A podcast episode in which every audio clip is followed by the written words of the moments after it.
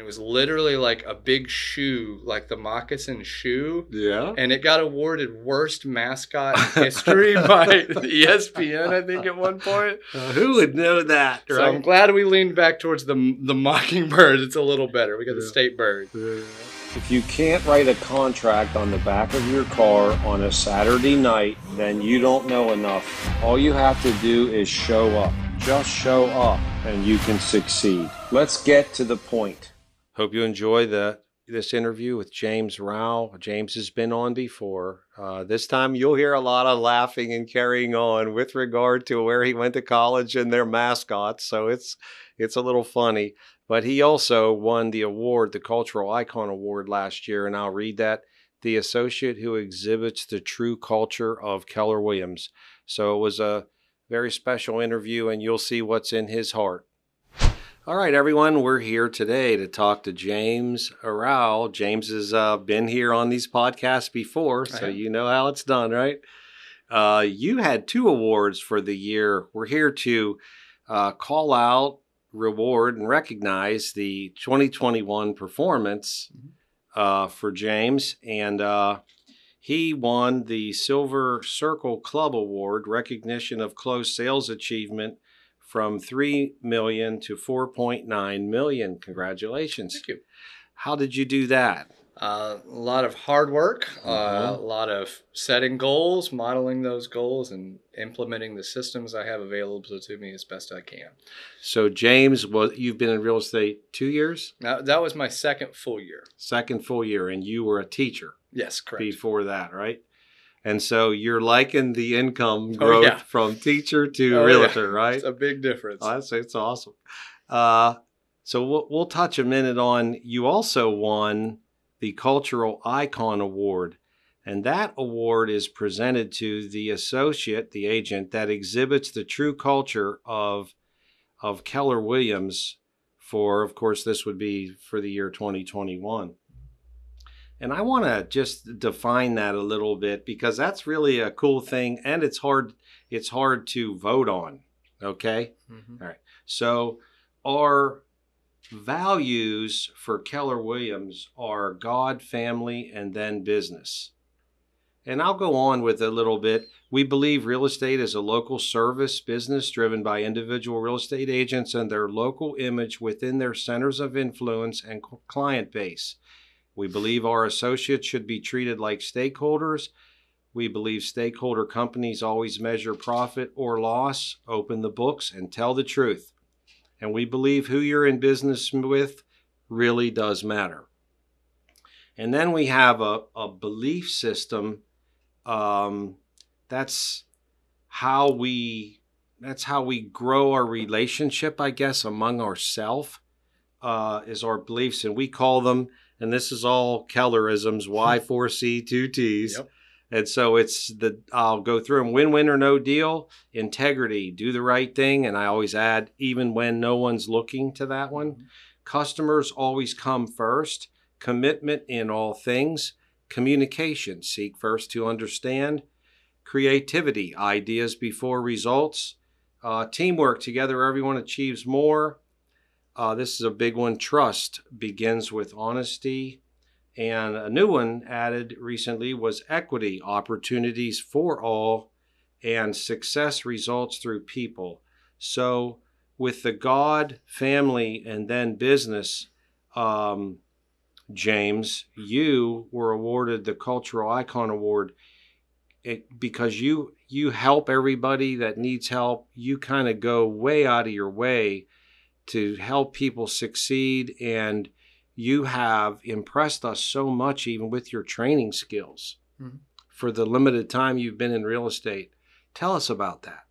I I think I always just kind of naturally gravitate towards that. I've always been the person if I hear somebody that has a question or a problem, if I have the answer, I've I, I kind of have to. I have to help them out. So I I've know being at the office a lot when I first started, I just once I picked up on something and got good at it, I wanted to share it with everybody else around me and I I saw a lot of agents who did the opposite and I kind of always wanted to lead in the other direction, which I see. I think a lot of agents because we're all competing with each other, they kind of get this feeling of I don't want to give my secrets away Mm. because if I give away my secrets, and Yeah. they'll do what I do and I lose all the business. Mhm. And I've always thought there's just so much business to go around, and nobody's going to do it exactly like I do it. So why don't I just share and we'll all win together? That's right. That's a scarcity mentality. But the people that you're going to work with that, who are in your phone now are different from Yeah. other people's phone and their sphere of influence, right? Yeah. So yeah,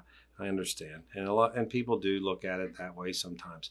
So culturally speaking, like how how long did, was your drive in here? Let's, let's go with that this morning to teach to hold a training class. Uh, it should have been, I think, 45 minutes, but it turned Mhm. into an hour and 40 based on traffic. Yep. So you drove an hour and 40 minutes to help other people succeed. Mhm. And you didn't get paid for that directly. No, no, not directly. That's amazing. See, that's what the Cultural Icon Award, that's what you exhibit that causes people to really kind of be uh, attracted to or uh, uh, just to come to what you do because it's amazing. Yeah. Give me a little your background because you were a teacher and you, your college background. Uh, so I went to the University of Tennessee. I graduated in 2016. Uh, my major was middle grades education with a concentration in mathematics and an emphasis in natural science. So, are you a Vols fan? I so that's a funny story. So my parents were Vols fans growing up, and so I naturally hated it. Like I hated that orange. My mom was all go Vols, and I couldn't stand it. Yeah. And so I cheered for the Gators because I was born in Florida, and so I was like, "Oh, I'll be different." And Right. and then I ended up going to UT and graduating, so I kind of get roped into it. But technically, uh, I went to the Chattanooga campus, so I'm technically a mock and not a vol.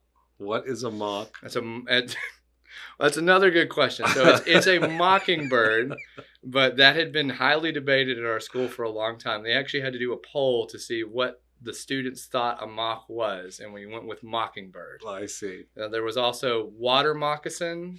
Uh, we have it's still on a display in our old cafeteria, but it was a mascot from like the like late 80s early 90s and it was literally like a big shoe like the moccasin shoe. Yeah. and it got awarded worst mascot in history by espn i think at one point. Uh, who would know that, so i'm glad we leaned back towards the the mockingbird it's a little better. We got the state bird Yeah, that's awesome.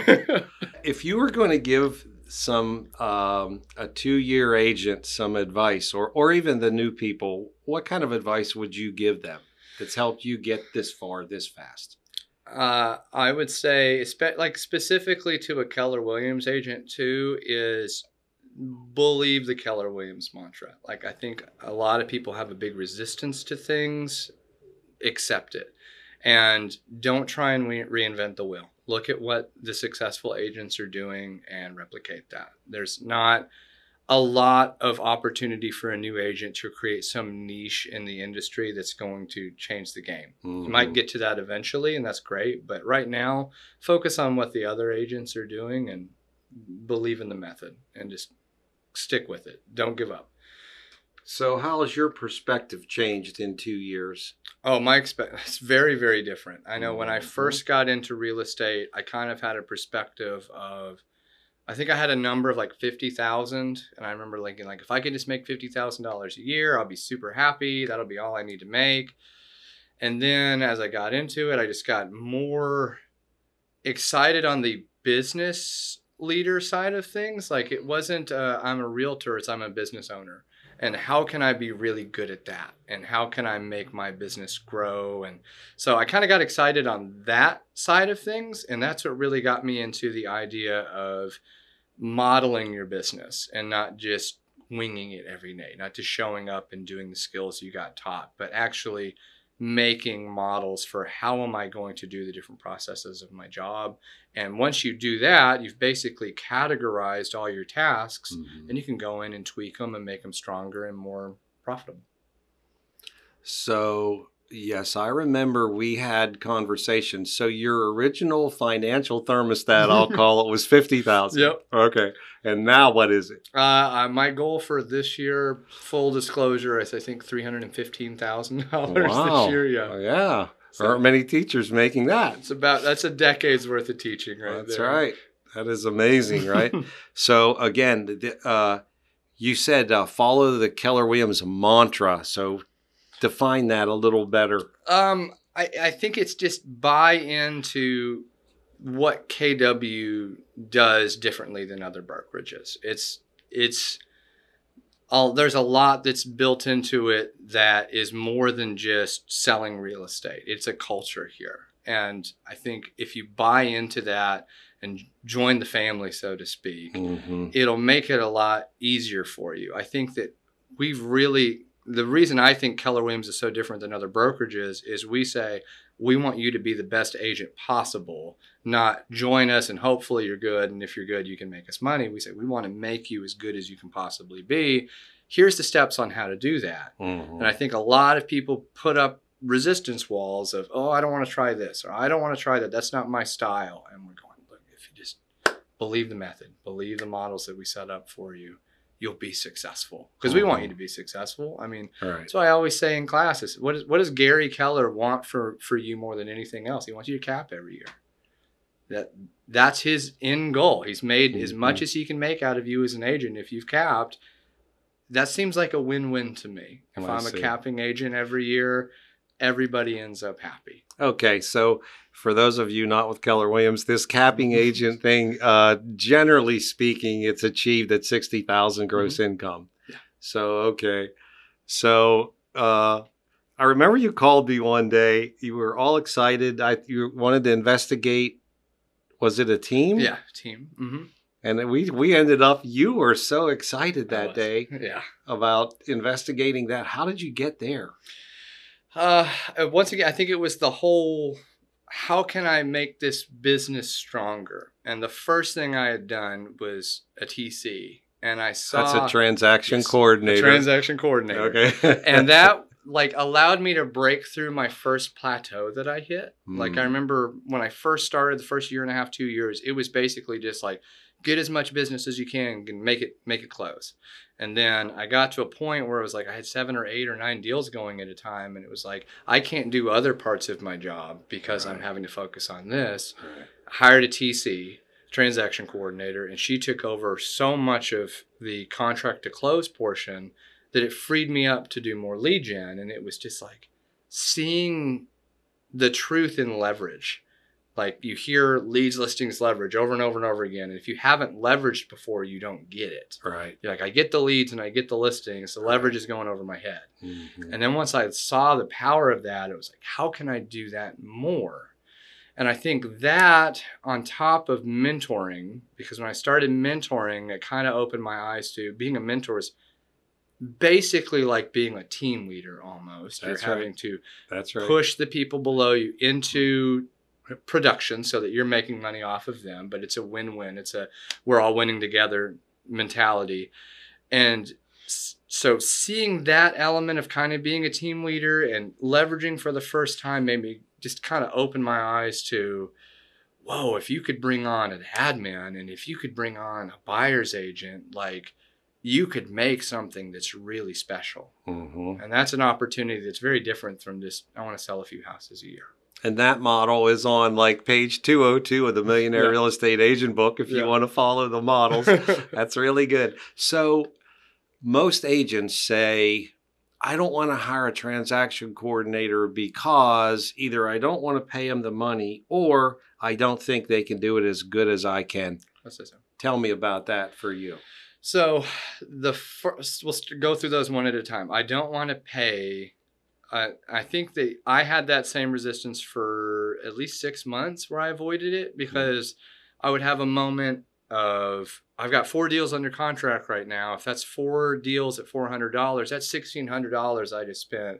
Or I could just manage these four deals and I'd make an extra sixteen hundred. And that was thinking small, not thinking well. If she's running that side of four transactions, that opens me up way more opportunity to lead gen, and I can just make more business into the pipeline. Mm, So that mindset was what was holding me back for a while. I see. I, and my big thing I try and tell client agents is it's pay as you go. Like you're not paying them a salary, you're paying as you close. So try it for a while, monitor your money. If it's making you more money, it's a good investment.